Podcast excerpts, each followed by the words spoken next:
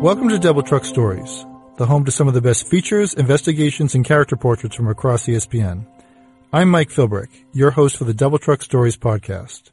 Remember to subscribe to Double Truck Stories podcast on the ESPN app, Apple Podcast, or wherever you listen to podcasts.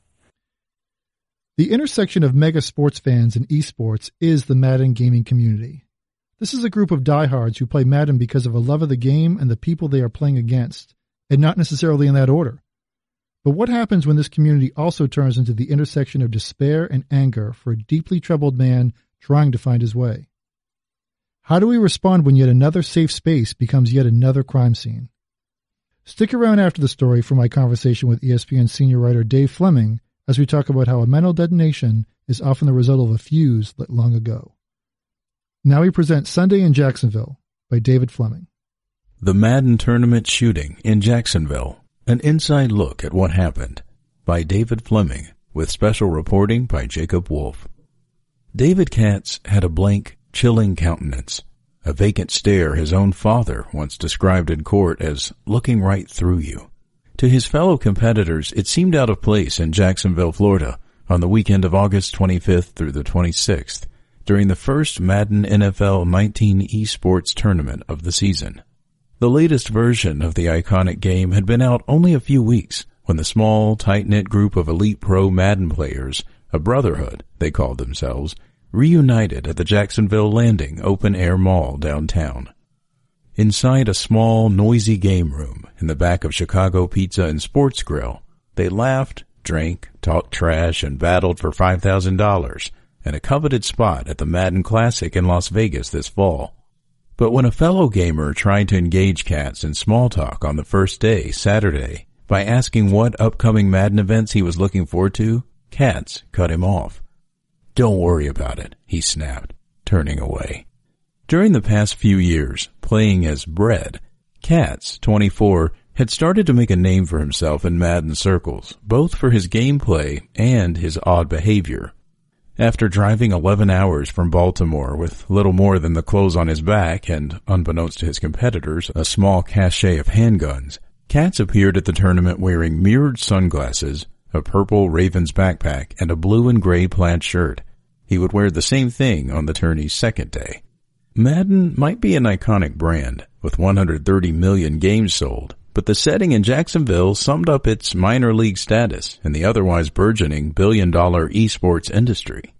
At a recent Dota 2 competition, for example, the winning team pocketed more than $11 million in a single week.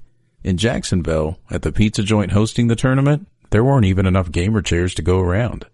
On the opening day of competition, Katz won twice during pool play and lost once to Dennis Evilkin Alston, a Madden pro from New Jersey. Afterward, when Alston offered his hand, Katz didn't reciprocate. He just glowered at Alston with that cold stare. The next day, playing in the single elimination tournament under the name Satiric Bulb, Katz tied up his game in the second half and then recovered the ball after a surprise onside kick.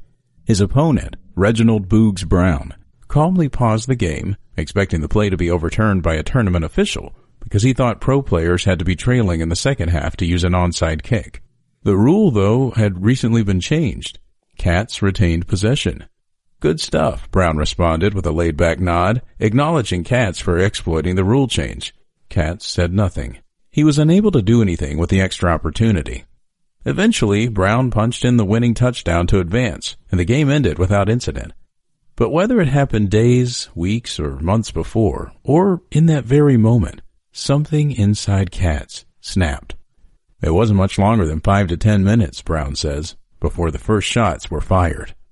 In the middle of the night, with his Xbox controllers locked up in his mother's bedroom in Columbia, Maryland, an adolescent David Katz squeezed his hand into a fist, gathered his rage, and punched a hole through the bedroom door.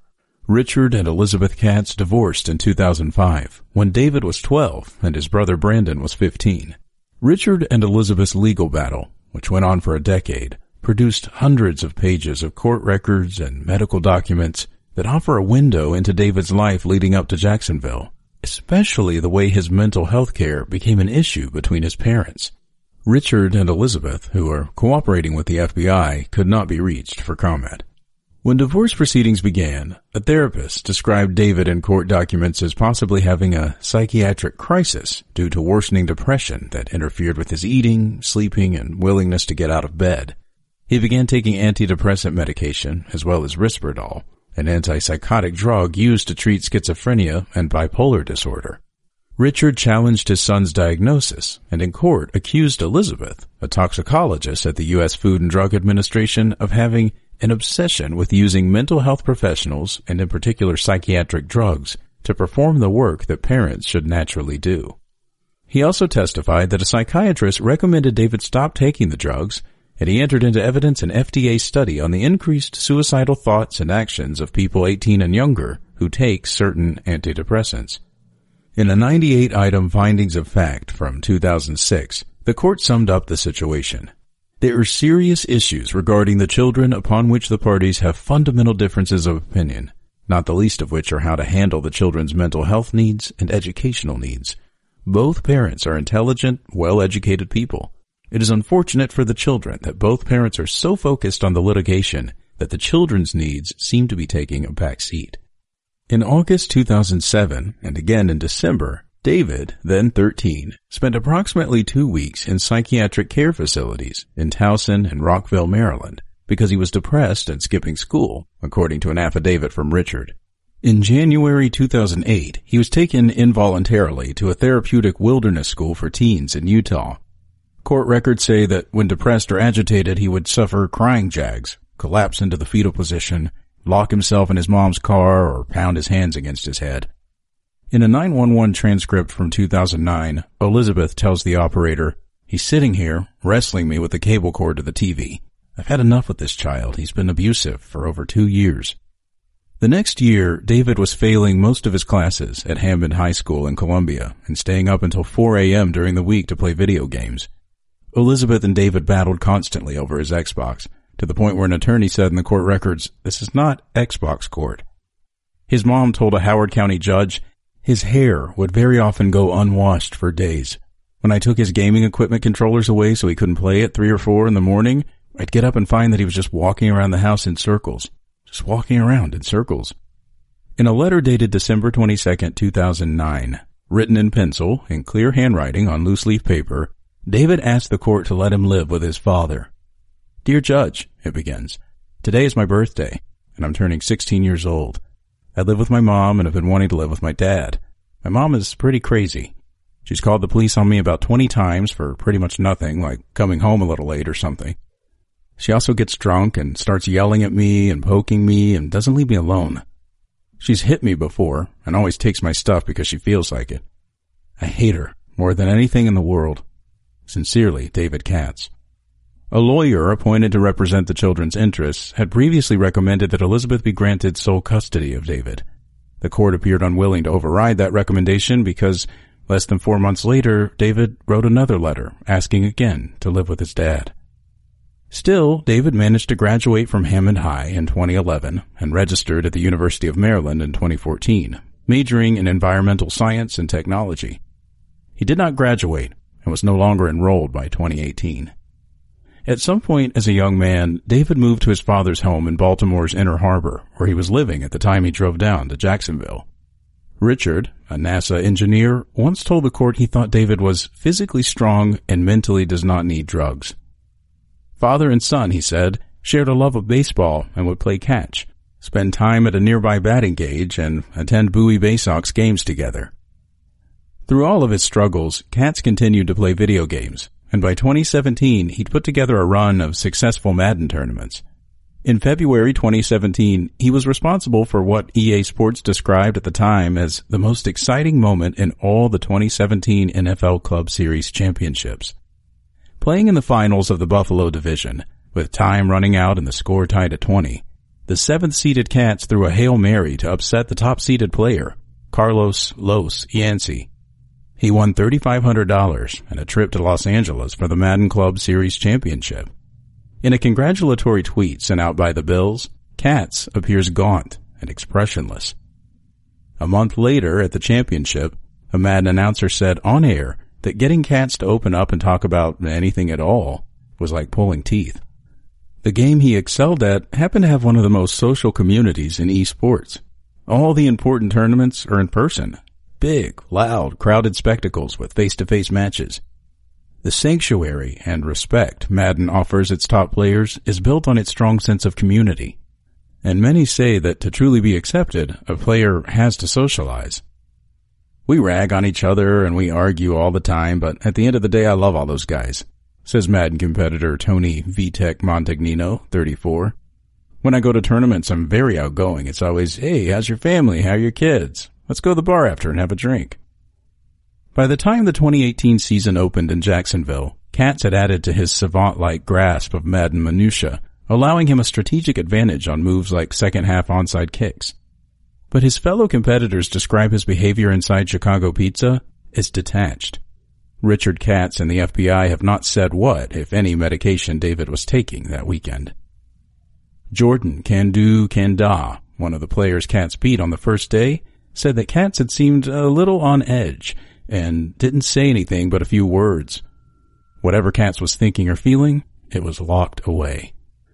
Katz re-entered Chicago Pizza on Sunday afternoon, minutes after his loss, through a single, worn metal-framed glass door with a 10-foot Mario Brothers portrait on one side and a poster on the other exclaiming, there are shortcuts to happiness and dancing is one of them. It was just before 1.30 p.m.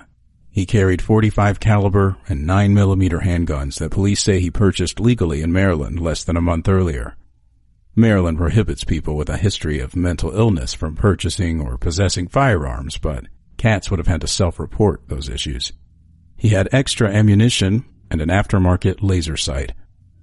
Around 150 people were in the building, many of them packed into the GLHF, Good Luck, Have Fun game bar near the restrooms in the back corner of the pizza joint.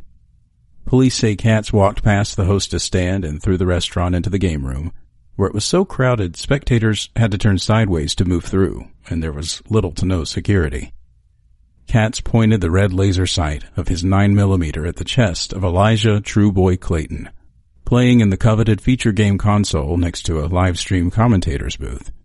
Clayton, popular and brash, was one of the most talented players.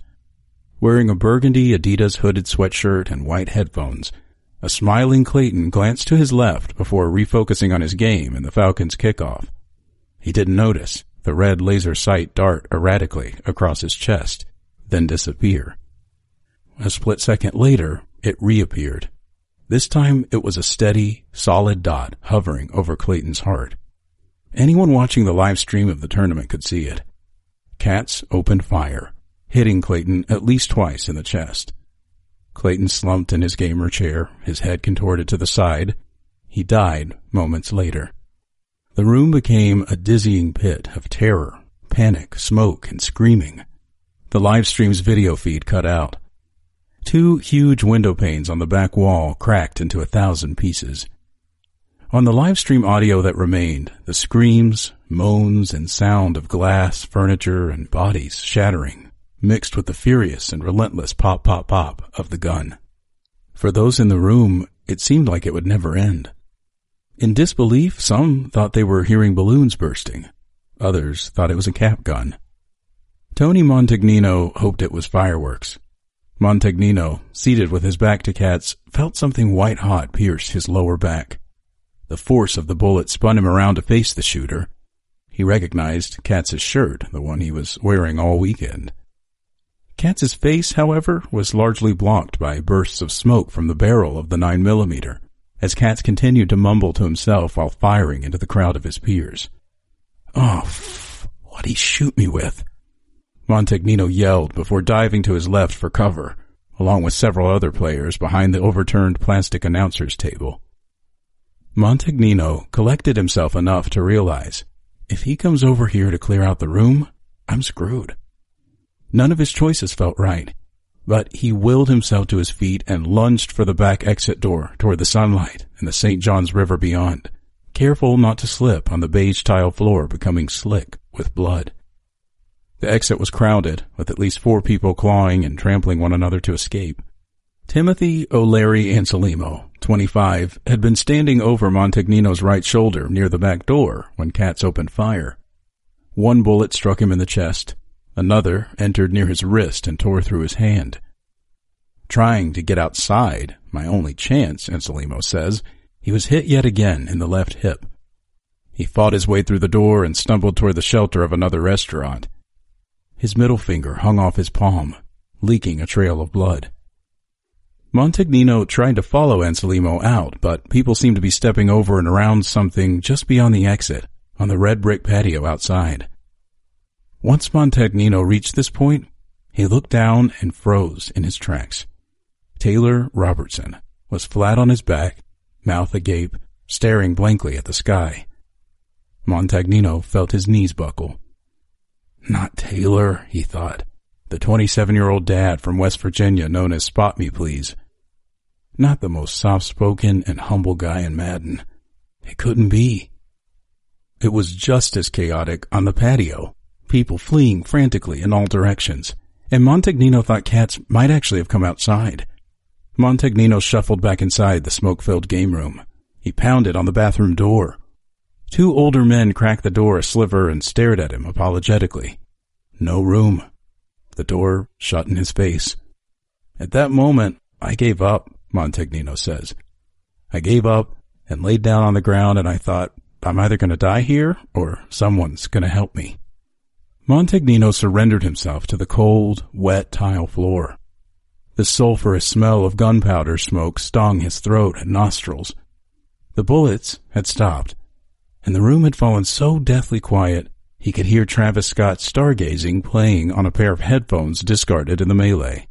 Scanning the floor, he spotted a custom-painted Xbox controller about ten feet past the headphones. The green, cackling face of the Joker stared at him, along with the words, Why so serious? Blinking back his dimming consciousness, Montagnino thought of his wife, Stacy, and their two little girls back in Texas. A competitor nearby let out a scream full of anger and agony. I told y'all that guy was coming back. Several first responders conducting a training exercise across the street arrived at 1.36 p.m. and, without protective gear, rushed into the restaurant. Katz had already backed into the archway leading to the restaurant, Two were dead, eleven were wounded. He put the gun in his mouth and pulled the trigger. Inside the game room, no one knew this yet. Where'd he go? They screamed over and over. Where'd he go? At dusk, three days after the shooting, there were tiny wooden cross necklaces tied to the front door of Chicago Pizza and biohazard orange tape tied to the back. At 7 p.m., the string lights that decorate the patio behind the game room, some of them tiny R2D2s, flickered back to life automatically. At the restaurant next door, a family with two giggling toddlers enjoyed a taco dinner, their table only feet from dried bloodstains. The first lawsuit against EA Sports and Chicago Pizza for negligence had already been filed by a survivor who was shot twice. The sheriff told the media that as bad as the shooting was, it could have been much worse. The Jacksonville fire marshal posted an orange cease and desist notice on the front door of the restaurant declaring that the game room had never been properly permitted, in part due to the obstructed exit. These small Madden locals had been one of the last places in sports, virtual or otherwise, where talented, anonymous players could still go straight from their den to the big time in one weekend. Already, the charm of these events felt like ancient history. Anselmo, a salaried member of the Milwaukee Bucks gaming team, was still at University Hospital in Jacksonville scheduled for two surgeries to repair his hand. Too dangerous to extract, the bullet in his chest remained. From his hospital bed, he tweeted about the hero who saved his life. The Hooters cook, who got him to safety, triaged his hand and bear hugged him to keep pressure on the wounds until his own shirt was so soaked in Anselmo's blood that the police took it as evidence. Shay Youngkiv Kivlin, 21, who had been close friends with both Clayton and Robertson, wondered in horror if he had narrowly escaped. He had gone back to his hotel just before the shooting to take a nap. Katz had been heard asking the EA rep where Kivlin had gone and when he might return. The reigning Madden NFL 18 Bowl champ had turned on the tournament's Twitch stream and heard, along with everyone else who had tuned in, the gunshots and screams. Montagnino was using Madden and a twisted sense of humor to recover as best he could. Online trolls accused him of being a crisis actor, which didn't help matters. A bartender in Texas, he asked paramedics to stop when he was wheeled out of the restaurant on a stretcher. Told them I still needed to close my tab, he says. Physically, getting shot sucks and it hurts, but the mental aspect of it is 100 times worse. Was I a coward for looking out for myself? I still hear the screams, the noises. I smell the smoke from the gun. Everything about it runs through my head as soon as I lay down. In the aftermath of the rampage, one detail in particular still puzzled many of the survivors. At first, the idea that Katz was mumbling incoherently during the shooting was somehow reassuring. It suggested to them that he was unhinged, a crazed lunatic. But the reality of what may have been behind that cold, distant stare felt far more chilling. Two uninjured witnesses who were within feet of Katz during the shooting said he wasn't babbling at all. They said he was counting to himself, almost under his breath, methodically keeping track of how many shots were fired. The prevailing theory is that Katz wanted to be certain he had saved one final bullet for himself. Joining me now is ESPN senior writer Dave Fleming. Dave, thank you for the time. My pleasure, as always. It's um, this story was, as always, brilliantly reported by you and your team. And one of the, the first thing I got out of all this is so much of this seems to be a mental health question, and it seems that that's something that we will, will be talking about for a long time from this. Yeah, we uh, there there is. I think one of the the most harrowing parts of this story was going through the. There are thousands of pages on uh, uh, on David Katz's mental state during his parents' contentious divorce, mm-hmm. and um, we I had to go back. First of all, I had to read through all of those before I sat down to write, and then we had to continuously go back and dive into those for more details and more background. And every time we did that, it just got sadder and sadder. Um, and uh, you, you know, I, I don't think there's anything wrong with feeling uh, empathy for for for David Katz and what he went through as a teenager and his whole family. Mm-hmm. Um, and you're right that he was somebody who was obviously uh, hurting and hurting for a long time.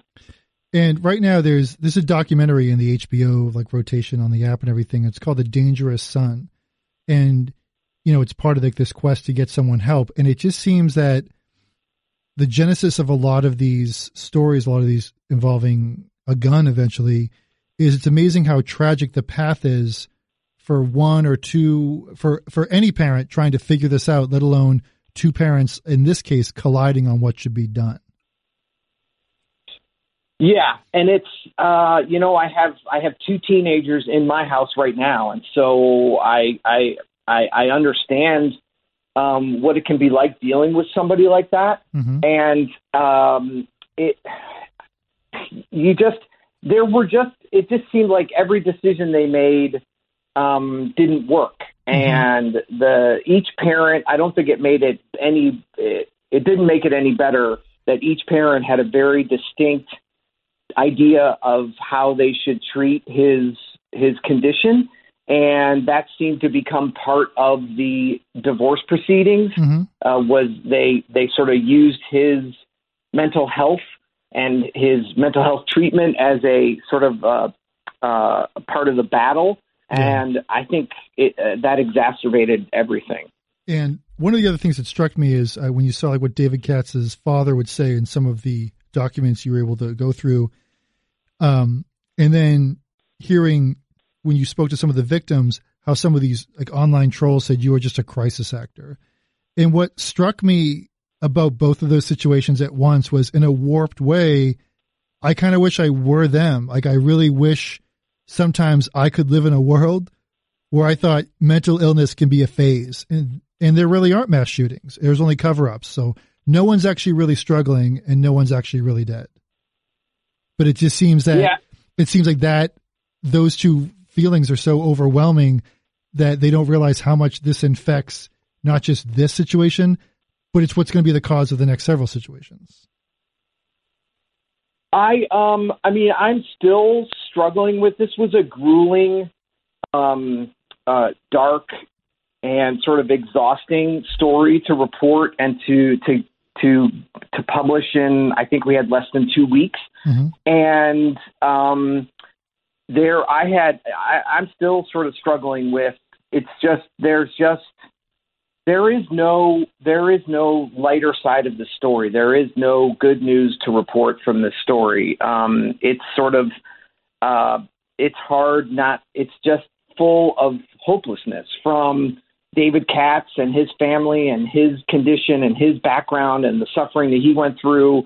The fact that he was allowed to even get within a hundred miles of a handgun hmm um, what occurred in that room, um, the pain and the and the the death that he inflicted, and then um, trying to listen to the how much the people who have survived are still suffering, and I think to a person still crying themselves to sleep every night and struggling with survivor's guilt, and then yeah, on top of that.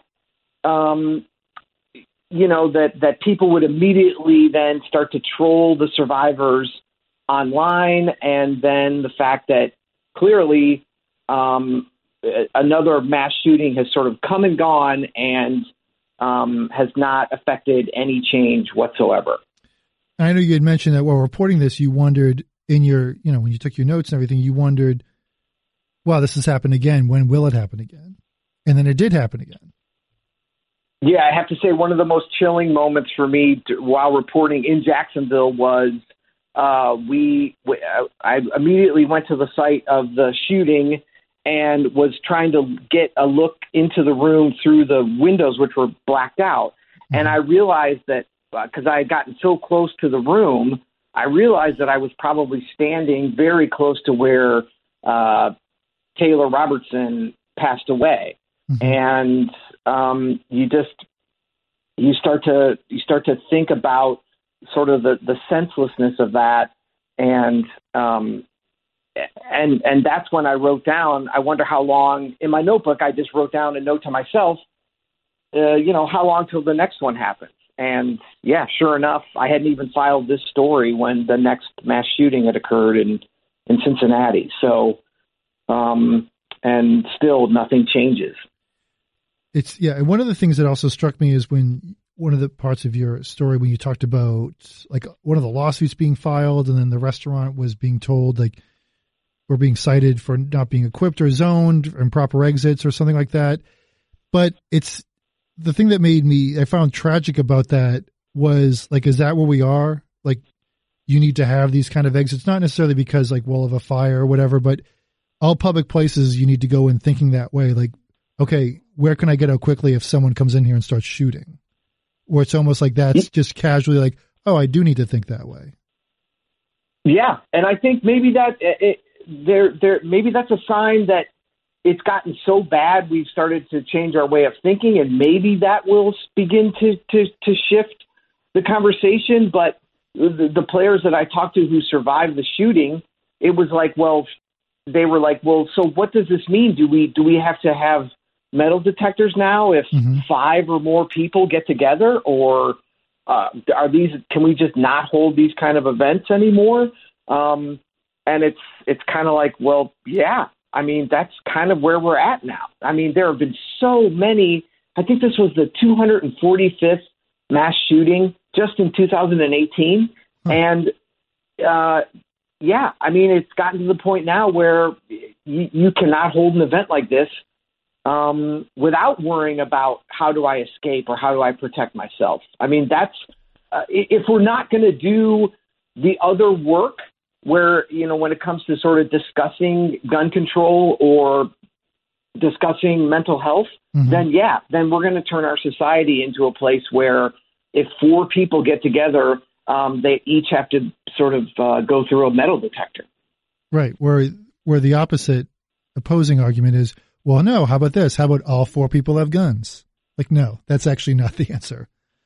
yeah i don't The- think so And it seems that, but to your point, it seems exactly that when you think of the status of these tournaments in the future, if they go on, they'll need to be full security and metal detectors, which for anyone who is connected to this community, that's a huge constant remember when. I mean, now I know that what we now do at um, the airports has sort of become sort of common and phased out. Like, you know, you don't think of it as much as you used to. Like, I remember back, I'm not super old, but I remember when I used to be able to, if I had like a relative I was dropping off, I could literally just, oh, I don't have a ticket. I'm just going to go, I'll go through the metal detector though. They let you walk all the way down if you wanted to. All that has sort of gone back to now, like, no, nobody beyond this point and all that. But it seems that with the security they're going to need to add, it's going to be every tournament will then be a reminder of what happened instead of really moving on. Yeah, and I didn't, you know, as somebody who's sort of new to esports, I didn't understand that that that Madden, despite you know how wildly popular and iconic the brand is and the game is, mm-hmm. from an esports perspective, it's kind of a sort of a it's really a sort of small tight knit group. It's it's it's kind of um, it's it's it's minor leagueish and mm-hmm. it's um, there's sort of like this there is sort of this sort of throwback kind of like small time um, aspect and feeling to these tournaments where you know any kid any teenager who could sort of attend this they're called locals like the one in Jacksonville um, you know could could become world famous in in two days if he wins this tournament and gets a spot in the the the, the Madden championship. And and right away, that's what people were also mourning about this mm-hmm. in the aftermath is that that that part of esports and that part of sports in general and that part of Madden is probably gone forever. I mean, they they realize they they they the thing that's really cool about these sort of small time locals mm-hmm. is also what makes them very vulnerable to something like this. And so, um, you know, it's just one more thing that we've had that we will sacrifice because um, because of the bigger issues that we we aren't brave or smart enough to to uh, to change. Now, in this story, you know, it seems that a, a lot of it gets talked about for what it was a mass shooting, and I feel what I you know I read in your story, but I even feel I read in a lot of others was those who were shot. I feel that they were uh, either injured or killed were a little bit forgotten. I mean, what I mean, in, this seems like a close knit community. What did you learn about the the Madden community through this?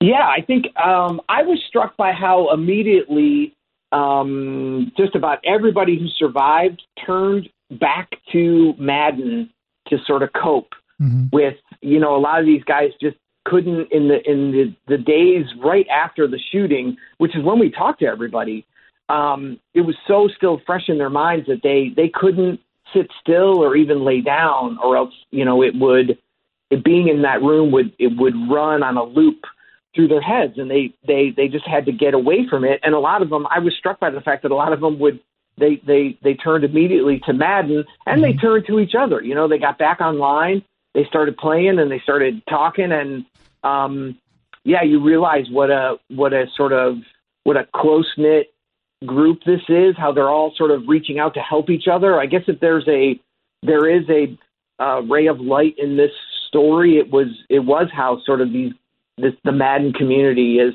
has come together to yeah. to help each other through this event. And so I hope that they do eventually um, they don't cancel the entire season, that they sort of that they they persevere and they they move on with it because I think a lot of these guys are are hoping to sort of um, it'll be a big step for them to kind of get back in a room together and play this game again.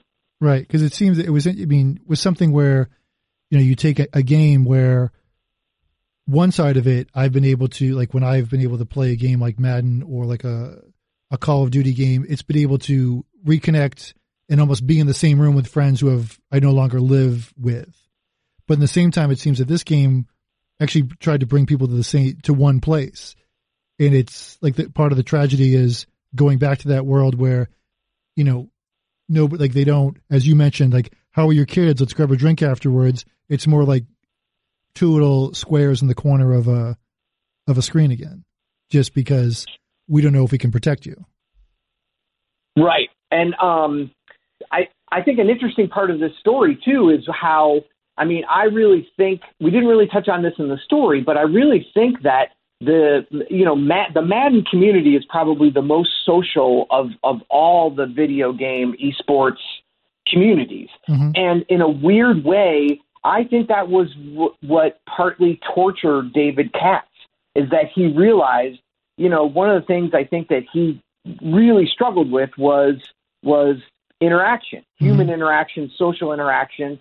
And I, if I had to throw a theory out there, it would be that this game that he loved, he knew to get to a certain level, he would have to engage in the thing that he that tormented him the most. And I think those two conflicting aspects of of Madden um, really tortured him and really, uh, I think, were were a factor in, in in what eventually happened. Or also, a little bit similar, but the same side of that, the fact that he knew that there was sort of, I mean, with all the therapies and drugs he had taken, he knew there was something sort of wrong with him, and he was old enough to be aware of that. And he would probably watch these guys and wish, like, why can't I just come here and be able to just get along with everybody, and you know, have you know, it's almost like he seemed like his his cold, don't worry about it, I'm not going to shake your hand. Part of that being like I'm going to control not talking to you because I don't know how to talk to you. Yeah, and I think to a certain extent, I wonder if he even one of the things that originally drew him to video games or to Madden was mm-hmm. that here was a way for him to be a part of a community, but without having to socially interact with anybody. You can yeah. just do it online. You can, uh, you know, you can sort of you can uh, message through the Xbox. It's it, and I think what he realized was it was two conflicting parts of his life. Is that he, you know, he loved Madden. He was very good at it. It was part of his identity. But at the same time, to get to a level that he wanted to get to, um, he had to sort of go to these tournaments and and and interact. And um, I think I, I I don't think it's it's speculating too much or stretching too much to to to say that he really struggled with that uh, with that part of the game. And and also in your reporting, when it seems that you know through these what you saw in the court documents, um, it you know it, it chronicled like the painful painful um, path that the parents took to try to figure out what's going on. You know, the mother thinking one way, the father thinking another is one thing, but there seems to be and like you mentioned, like the like the the note that um, David Katz in 16 wrote, I want to live with my father. My mother is this, this, and this, a bunch of disparaging things about her. But in um, some of the calls where she was like, I don't know what to do anymore, there seems to be a line between advocating and giving up. And I mean, and everyone has a breaking point. It seems that that was part of like this cocktail, if you will, to this, to his breaking point in Jacksonville was the fact that there were no solutions. And like that seems like there's part of the issue here isn't just letting him get anywhere near a gun, but having him in a mindset where he's like, that's the answer is a gun. And there being just no solutions for him at all. And that's also, I feel, you know, lost in all of this. Yeah. And I think, um, I think one of the one of the passages that I wrote that um, that didn't make the final draft mm-hmm. was that first of all, you know, he's 24 years old, mm-hmm. so he's an adult. This ultimately is is his responsibility. It's his fault. He's the only one to blame. Mm-hmm. And I think that um, you know, I think we all just sort of we we we want to figure out okay, who was it? You know, was what part of his family is is to blame for him for him getting to this point? And and I think ultimately it's it's it's it's on David because yeah. um, you know, I think the mom struggled. The but he was living with the dad when he committed this this, this these murders. So it's like, I'm sorry. What what I was saying was one of the one of the parts of the story that that didn't make the final draft was that he his entire life. One of the things that is clear is that he would blame pretty much anybody else for for things that were his responsibility. And for a mm-hmm. long time, you know, there were there were passages in a, in in that letter that said, um, "My mom makes my grades go down," and it's kind of like this had become a pattern in his life that it was um, everybody else's fault, right? Uh, for for his for his problems instead of instead of his own. Yeah, because it seems that there's like as we grow more accepting of addiction, for example, being an illness, but then there's also the responsibility angle still with addiction where like, you know, if you don't want to get help yourself, you really can't be helped. So it seems that at the end, do you think that while somebody like the system or arguing parents, but at the end, would you just argue that the person who failed David Katz was David Katz? I think so. Um, it's probably just not that simple, right? It's Mhm. um, you you can just see a pattern from the age of twelve, um, where, uh, you know, he's got severe, what seem like severe uh, mental health issues, and um, you wonder if even in perfect conditions, if um, you know, he still would have gotten to this point if he had seen the right doctors and taken the right taken the right medicine and and gone to the right therapy. You, you just never know. It, it doesn't look like that was the case, but um, it, you, it was just clear that he was that he had suffered a lot and that um, for one reason or another. But yeah, ultimately his responsibility. He got to the point where he drove with these handguns down from Baltimore down to Jacksonville to to to to kill basically his only peer group that he had ever known. And there was, as you spoke in the end, there was that calculation to show like what kind of responsibility is there of culpability of, of, you know, what should he be apprehended for this? Where you mentioned like he was counting what he was doing because he wanted to possibly have, he needed one more bullet for himself. Yeah, and we again, you, you know, it's like it's hard to speculate in print, but it's kind of like um, that made me think uh, that that was part of the intent of this all along Mhm. was um, to something to to lead up to um, his own suicide. I guess we'll we'll never know, but I I thought um, you know learning that when when to hear from people who were saying it seemed like he was mumbling it's and then to you know to I to me that was the most chilling part of this entire story was that that calculation of of counting the bullets or or what seems like to be counting the bullets to make sure he didn't run out to make Mhm. sure that he he had one for himself um yeah that was one of those sort of stop in your tracks moments during the reporting Well, sadly, it seems that I don't think this is going to be the last one of these kind of stories that we have to report on at ESPN.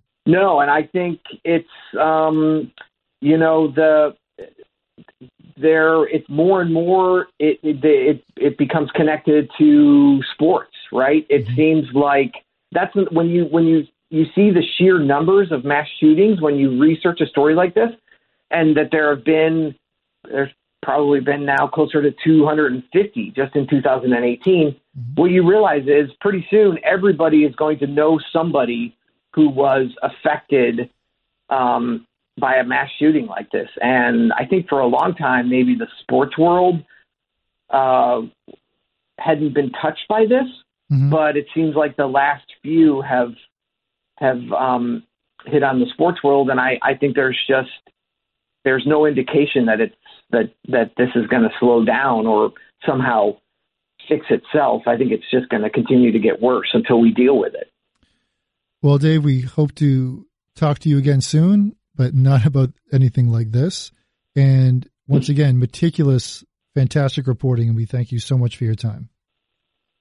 Uh, it was my pleasure. I appreciate it. And um, I, I did want to mention, I mean, this was really a huge team effort. Um, this was kind of a, an incredible thing to turn around in two weeks. And I, I you know, Jacob Wolf and Kevin Van Valkenburg and um, Elaine and Paul and Charlotte. Um, this was like, this was sort of the mag at its best. Um, and uh, so I, I definitely wanted to point out that it, it wasn't just me. I was part of a big team. Absolutely. Yeah. And you said it best. This often in times like this, it is the mag at its best. Remember to subscribe to Double Truck Stories podcast on the ESPN app, Apple Podcasts, or wherever you listen to podcasts. Thanks again, and we'll be back soon with more Double Truck Stories podcasts.